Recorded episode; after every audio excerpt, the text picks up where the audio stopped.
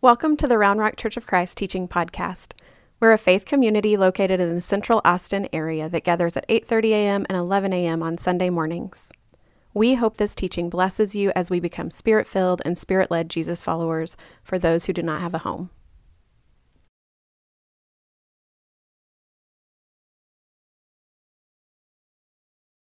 I wonder, have you ever found yourself at a strange point in life where you're both excited about it and confused by it at the same time? Where you wonder, how did you get there, and feel like it must be due to a life full of coincidence or happenstance that you don't control, for better or for worse. Like the chain of events of a missed flight a charging mishap, a broken seatbelt, and a seven hour plane conversation that leads to falling into a forever type of love. I know it sounds like the making of a great romantic comedy. It's because it is. My wife Amber and I actually watched a movie with that exact plot on Friday night. And I wonder, maybe not that full moment, but have you ever had a moment like that? Maybe you, you met your best friend in kindergarten and they happen to have the same birthday as you. Maybe the moment you go on vacation to this random beach in Florida and someone sees you wearing that Keep Austin Weird shirt, and then you realize they've been your neighbor for three years. That moment where my wife and I, 20 years into our lives, meet at a random campus ministry event realizing that for most of our lives, we actually spent holidays 10 minutes apart in small town Kansas. Have you ever looked back at the things that happened to bring you together with others in a particular place or a particular time and wonder, how did it happen? Well, as spirit filled and spirit led people, we actually believe there is something more to life than coincidences and fate. We actually might just believe that the grace of God is what provided the careful direction when we had no idea what to do, how something would turn out, or how God could possibly move in the way God did. And that's why one of my favorite wacky stories in all of Scripture is about a lonely desert road, a servant named Philip, and an Ethiopian eunuch. Good morning, church. Uh, my name is Matt Delano. I know Terry promised Zane would be up here, I think, during communion this morning. I'm not Zane, if you didn't know. Um, I'm one of the ministers here, and Zane will actually be back up here continuing this series next week. Um, but before we get into the story, I did want to just catch us up, because I know not everybody has been here uh, through it all. But each week over the course of this fall, we've actually been unpacking the first half of our focus for the next three years to be a spirit filled and spirit led church for those who don't have a home. And we've talked about what it means to be a Jesus follower who is continually filled with the Spirit. That means that the Spirit matures us, it, it opens us up, um, it maybe even invites us to participate in the kingdom of God in a new way. And last week, Zane actually shifted our focus to the second part of the first half, and that is to be a spirit led people. And we are taking notes specifically from a book called Acts. A book that witnesses to the Spirit of God ready to reach the ends of the earth. And this week, the question we're asking is this How does the Spirit and Scripture work together to alert us to the movement of God? How does Scripture and the Spirit partner together? And the first thing I want to say, just as we jump into this story, is that we are going to learn that God works at random radically. Or at least what seems random to us. I mean, we find ourselves in a strange spot in this story, right? It's like uh, one of those scenes in a movie that feels like the most important scene, and yet it doesn't include any of the main characters. We only meet minor, complicated characters, and that should catch our attention because it's only from God. Not, not Martin Scorsese or Quentin Tarantino or whoever is a director could actually have the guts to put this story in motion. A story that starts with the Spirit on the move, and a story that I imagine, well, I've never talked about at the dinner table. Because it would require us to actually answer or try to answer some questions that maybe make, us feel uncomfortable, right? Like if you heard in the passage, Philip somehow has supernatural running ability, right? He's like running to catch a chariot. And I don't know about y'all. Have y'all seen the movie Jumper? Anybody? I don't recommend it. But there's some weird stuff happening with teleportation that may speak to a little of what Philip encountered. And overall, as we read this passage just straight up, we're probably left with more questions than answers. And if you are an avid reader of Acts, you may be wondering, like I was, what is Philip doing in this story? I mean, where's Peter? Where's John? Where's one of the apostles that we know is healing and preaching that we're sure about? And I think this is funny. One pastor actually said that God sets the scene in this story without a leading man. I mean, y'all all know the feeling, right? You go to a movie, you're expecting something great, and you're like, oh, this is what I'm stuck with. I mean, the example they gave, or that uh, this pastor gave was like, you're expecting George Clooney, right? Everybody know George Clooney? Just not an active audience. I know. Gloria or Claudia does not know. Okay. Uh, but but you expect to see George Clooney, and this is what you get Adam Sandler. No shade at Adam Sandler, right? But but with with Clooney, right, you're expecting an intellectual, dapper heartthrob, and instead with Adam, you're like, I get an irreverent goofball, right? Like two very different movies. And yet, I don't want to go too far down this hole, right? Like, it's kind of funny. They're actually switching roles later in life. Like, Adam Sandler's all of a sudden doing serious films, and George Clooney's actually just came out with a romantic comedy, and you're like, hey, maybe stay in your lane, right? Like, maybe stay with what you're good at. But regardless, what we're at is we, we seem to find that we're stuck with an Adam Sandler, with, with Philip. And the very start of the passage is just so interesting. It says, An angel of the Lord said to Philip, Go south to the road, the desert road. The desert road. Why would you want to go to a desert road? I don't know. That goes down from Jerusalem to Gaza. And so he started out. And just to let you know, people do not choose to go to this desert road. This road is known for having no access to water, to sustenance, and also is known for robbers hanging out, waiting. And yet, Philip doesn't question it, right? All it says is he started out. And I don't know about y'all. Don't y'all wish parenting was like that, right? Like the angel of the Lord and Philip, it's like, Avery, go to your room and lay in the bed. And she started out.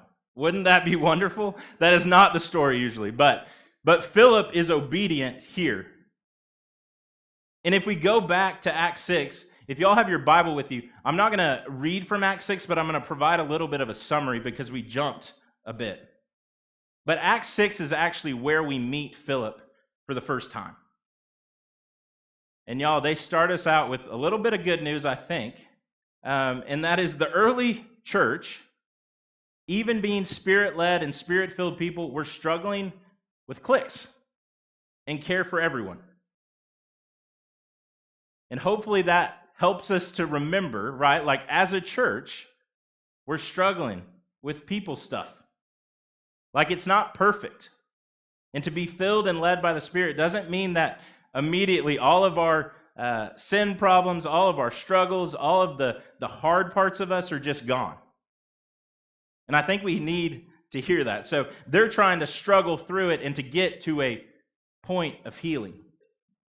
And so there's a group of believers in Acts 6, uh, one that's Hebrew speaking and one that's Greek speaking, and they're, they're debating about how do we help specifically a group of Hebrew widows. Because for some reason, the Hebrew widows, when it came to mealtime, were being discriminated against. And so the disciples gathered the people together in this community, and they chose seven men to be deacons. And it was a very important but narrow job description. They were called to be servants and simply to make sure that everyone was fed equitably. So that was Philip's role. And yet, somehow, Philip has been launched by the Spirit from cultural tensions and table service into sharing the gospel to the ends of the earth. And yet, God keeps the surprises coming. And, and God shows us that the Holy Spirit's work is radical, and at times it feels random to us. Let's keep reading. It says, On his way, Philip met an Ethiopian eunuch, an important official, official in charge of the treasury of Kandake, which means queen of the Ethiopians. And this man had gone to worship. And on his way home, was sitting in a chariot, you know, just reading from a prophet randomly with a scroll. That's where we find this eunuch. And there's so many things going on, and we need to sit with it for a second because he is an extraordinary person. I mean, he's described here, right, as a, as a man of great means and authority, it seems. He's in control of the finances of a queen. He's riding in a chariot, right? Like, he's not, there's not just, he's riding in a chariot by himself. There's someone driving the chariot, right? So, like, it is his chariot. And then also, he knows how to read and he has access to a scroll. And in this time in the ancient Near East, that would not just be everyone, right? Or even the majority of people. And yet, the other wrinkle is that he is described as a eunuch. And I'll start by saying there are so many complexities with that. And Luke, again, does not help us. He doesn't actually give us clear answers, but as a eunuch, this could mean one of two things. The first, it could mean that he's actually a castrated male. And there's options within that of like, he may have done it by religious choice, he may have been forced to do it, um, actually, as a lower class member of society who's protecting the queen. Or three, he could have been born that way. Um, and Jesus in Matthew 19 actually speaks to that, that eunuchs sometimes can be born in that way. And then the second option is that he could simply be an officer of the state. Sometimes, for some reason, that is the word that's used for officers of the state eunuch, with nothing else there. And while this is important to the identity of the eunuch, um, there's a lack of clarity as to what Luke wants us to see. But I want to go down that rabbit hole for a second because there's a few things we need to know, right? So he had gone to Jerusalem to worship, and actually, at the time, if he was a eunuch by physical definition, he would have not been allowed into the place he went to worship. Much of his life may have actually been met by exclusion and derision, and we don't know it for sure, but we can imagine what that could be like. And yet, the thing that I do know here, that seems obvious at least, is that the Spirit is doing something for this man. This man who may have been excluded or a refuge without a home with God or with people, and yet he's here on the road, open to something. And let's keep reading. It says, The Spirit told Philip to go to the chariot and stay near it.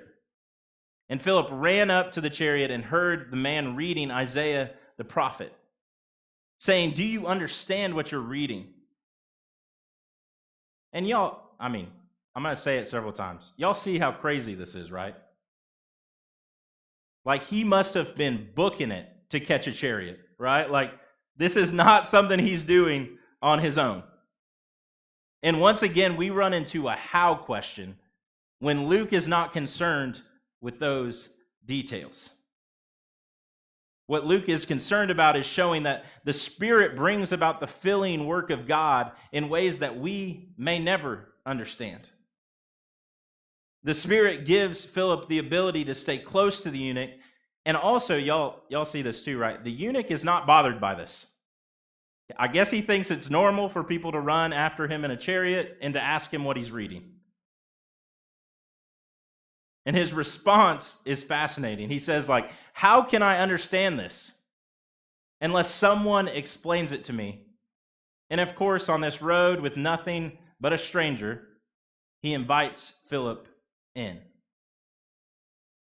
And as I mentioned, the eunuch is just casually reading from the scroll of Isaiah. I'm going to read just a part of it because I think this is important to what the Spirit is showing us.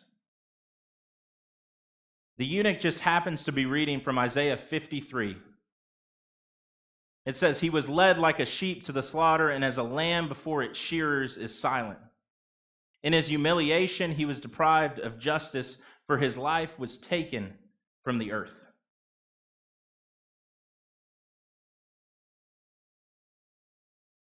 As a people led by the Spirit, we have to remember that the Spirit works on the Spirit's terms. And that the Spirit in this moment wants to speak uniquely to this eunuch. Because if physically, by definition, what happened to the eunuch, this passage is actually speaking directly to his humiliation and possibly to him being deprived of justice. And I think it's important to see that the eunuch is being spoken to uniquely, but he needs Philip. He can't figure it out on his own. He says, Tell me, please, who is this prophet talking about? Himself or someone else? And God seems to be pointing the eunuch to read this exact story at this exact time away from home physically and spiritually so that God can speak directly to him. Because this passage in Isaiah is about Jesus. The eunuch, or God is saying to the eunuch, Isaiah is talking uniquely to you about the resurrected Christ. Christ didn't open his mouth as an act of restoration for you. I'm curious, have you have you ever had one of those moments where you opened the pages of scripture and felt like Jesus was either talking about you or talking directly to you? Have you had a moment like that? Because the Spirit shows in this moment that the eunuch, through the authority of Scripture, is actually told that every type of person from the ends of the earth, regardless of ethnicity, regardless of sexuality, regardless of language, regardless of sin problem, regardless of addiction, would have a home in God. Because the eunuch doesn't just read for a logical assent of knowing Christ, but he encounters God through Jesus in his body and in his heart.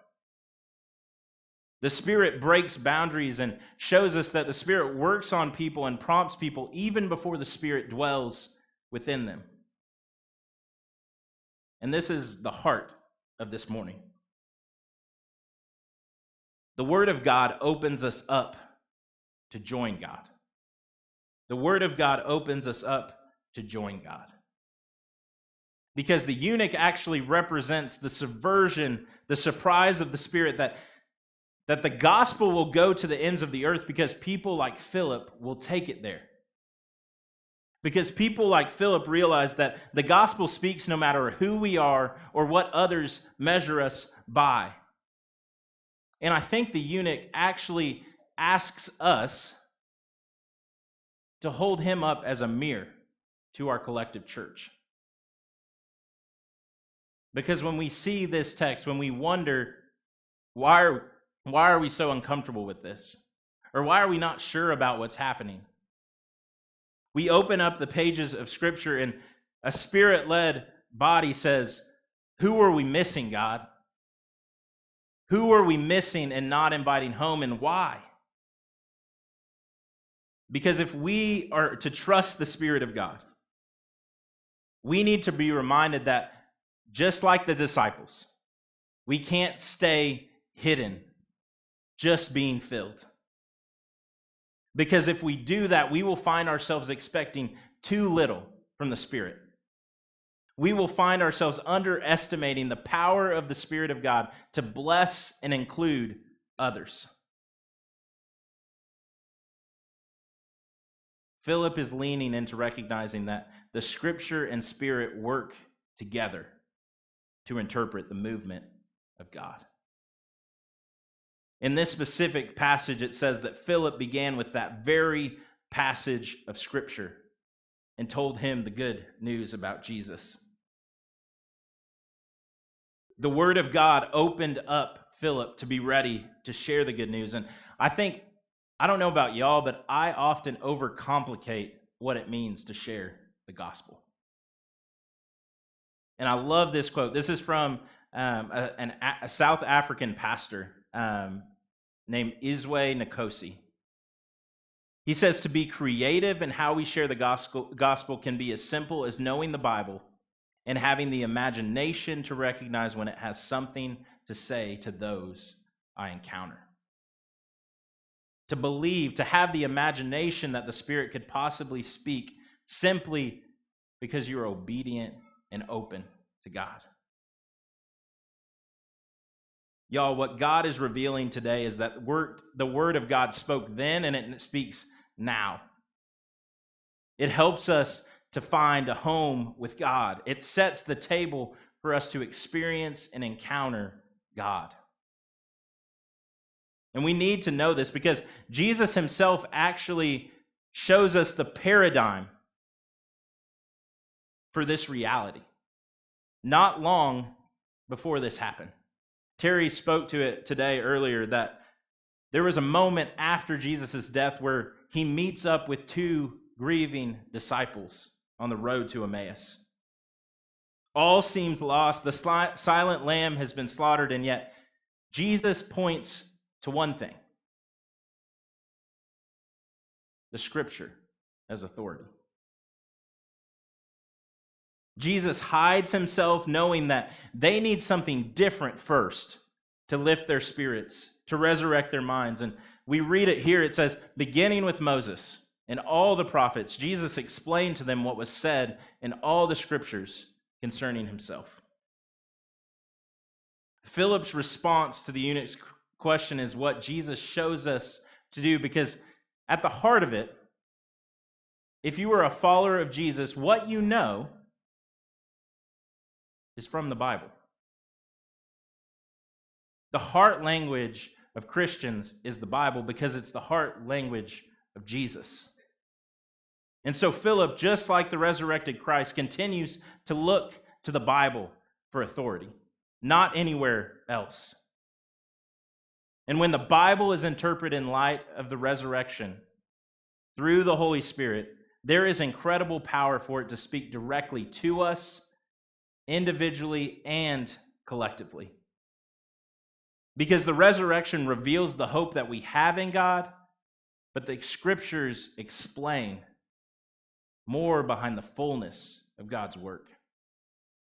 Uh, Pete Greig, uh, another pastor in, in the UK who, write, who wrote How to Hear God, says it this way The archetypal or, or the exemplary encounter with the resurrected Lord is signaled not by a dramatic experience, nor by an overpowering emotion, but rather merely by an extensive exposition of Scripture. Jesus knows that an extraordinary experience and a personal encounter are insufficient alone. He knows that the Bible is there to guide. We're nodding to this, right? Right? Do you hear that? Does, does that Makes sense? The Spirit and Scripture are working together to partner. And the last thing that the Spirit and Scripture do together is that they actually set the table for us to meet Jesus. Because the Spirit speaks through Scripture, but what's fascinating, right, is like the Spirit doesn't leave the eunuch and Philip where they are in the explanation. The story doesn't end. We didn't get to this today, but it's powerful. It says, As they traveled along the road, they came to water, and the eunuch said, Look, here is water. What can stand in the way of my being baptized? And he gave orders to stop the chariot. And Philip and the eunuch went down into the water, and Philip baptized him. The Spirit and Scripture lead us to imagine what's possible with the God who is revealed in Scripture. The possibility of sharing the gospel to a stranger in the desert. The possibility of a stranger in the desert giving his life to Jesus. The Spirit and Scripture set the table also for us as a marker of following Jesus to be curious, to wonder with Jesus. And Philip shows us what it's like to continue to wander with Jesus. He knew God, he knew God's word, and he was curious about what Jesus might just do. I think one thing that's beautiful and witnessed in this passage is that curiosity is a canvas of the Holy Spirit. Curiosity is a canvas of the Holy Spirit. That just means this that the Spirit eats up curiosity. The eunuch asks four questions in this small story. And it fans the flame into belief for the eunuch, but it doesn't stop there. Because Philip witnesses to this curiosity and that he's open to asking questions. He's open to hearing questions. He's open to wondering what God is up to and inviting the eunuch to join. And I think this is an important caveat that we have to hear. When Philip was sent to this desert road, he was not sent to defend the gospel. I know that feels like our job most of the time, and a complicated one at that. What the Spirit sends him to do is to be available to someone who is opening themselves up to God. To be there to process, to be a safe space for the eunuch's questions because meeting Jesus in the pages of Scripture also empowers us to share the gospel. Philip is empowered. And, and so we must ask ourselves as we turn home today are we open to being led by the Spirit into work that may be random and radical? And secondly, do we trust God enough to believe that the partnership in the, of the Holy Spirit in Scripture will speak to us. Not in some foreign way, but in a way that we will understand. As we close this morning, I want to give you three ways that you might answer yes to this question. The first of them is this. I thought about this, I kept coming back to this, and this it's the simplicity of this. We have to be people who open the word. We have to. But we come to it with, with these two things we open the word and we ask God to speak. We ask God to speak, and then on the other side of it, we actually expect Him to speak to us. That's a starting point to be open.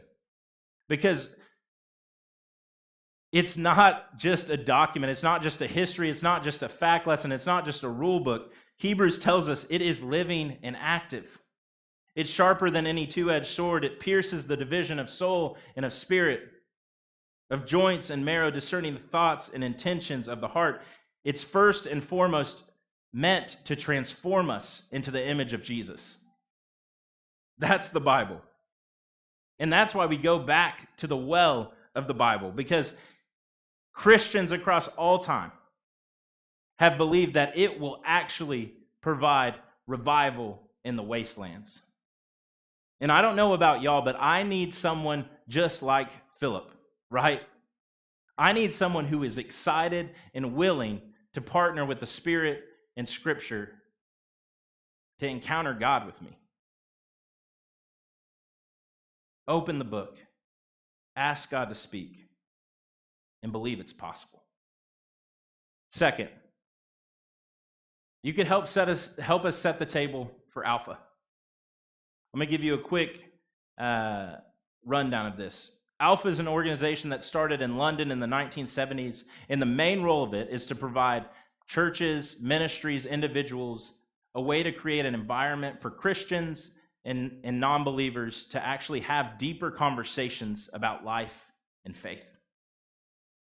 It aligns with our vision in that it relies on the Spirit and prayer to create space for safe curiosity and vulnerability.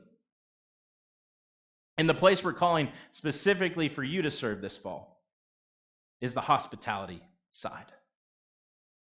To actually do what, P- what Philip initially did, to set the table for the scripture and spirit to work. And it's something that I think is at the heart of who we are as a church. And we're going to have a table out in the foyer alongside Love the Rock for you to check and see is there a way you could serve? We're asking one if folks are willing to provide dinner um, or dessert for folks who are attending Alpha, 15 to 20 people, uh, one week for the fall. We encourage you to do it not alone, because that's a lot of people to feed. The second is would you come and do the job of Philip? Would you serve people? Would you clean up after people? Would you help them to get what they need? And then the last role is are you willing to help set up or tear down for the event? Come find us in the foyer and we'd love to talk to you about it. All right. Last thing, last question. Are you open to finding water in the desert?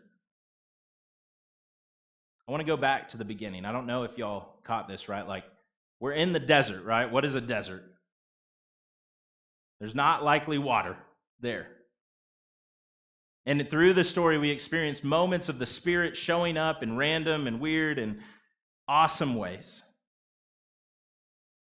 And but there might just be one thing you need this morning. And that's as they traveled along the road, they came to water. Because in the space of the Spirit and Scripture partnering together, Philip and the eunuch experienced the miraculous appearance of water. And that answers all of the eunuch's questions definitively. It becomes clear in this story that just like on the road to Emmaus, the eunuch's curiosity leads his heart to burn, to desire more, to be healed and changed. He needed Philip to interpret the scriptures in light of Jesus, but it was the eunuch who asked questions that caused God to find to bring water to the wasteland.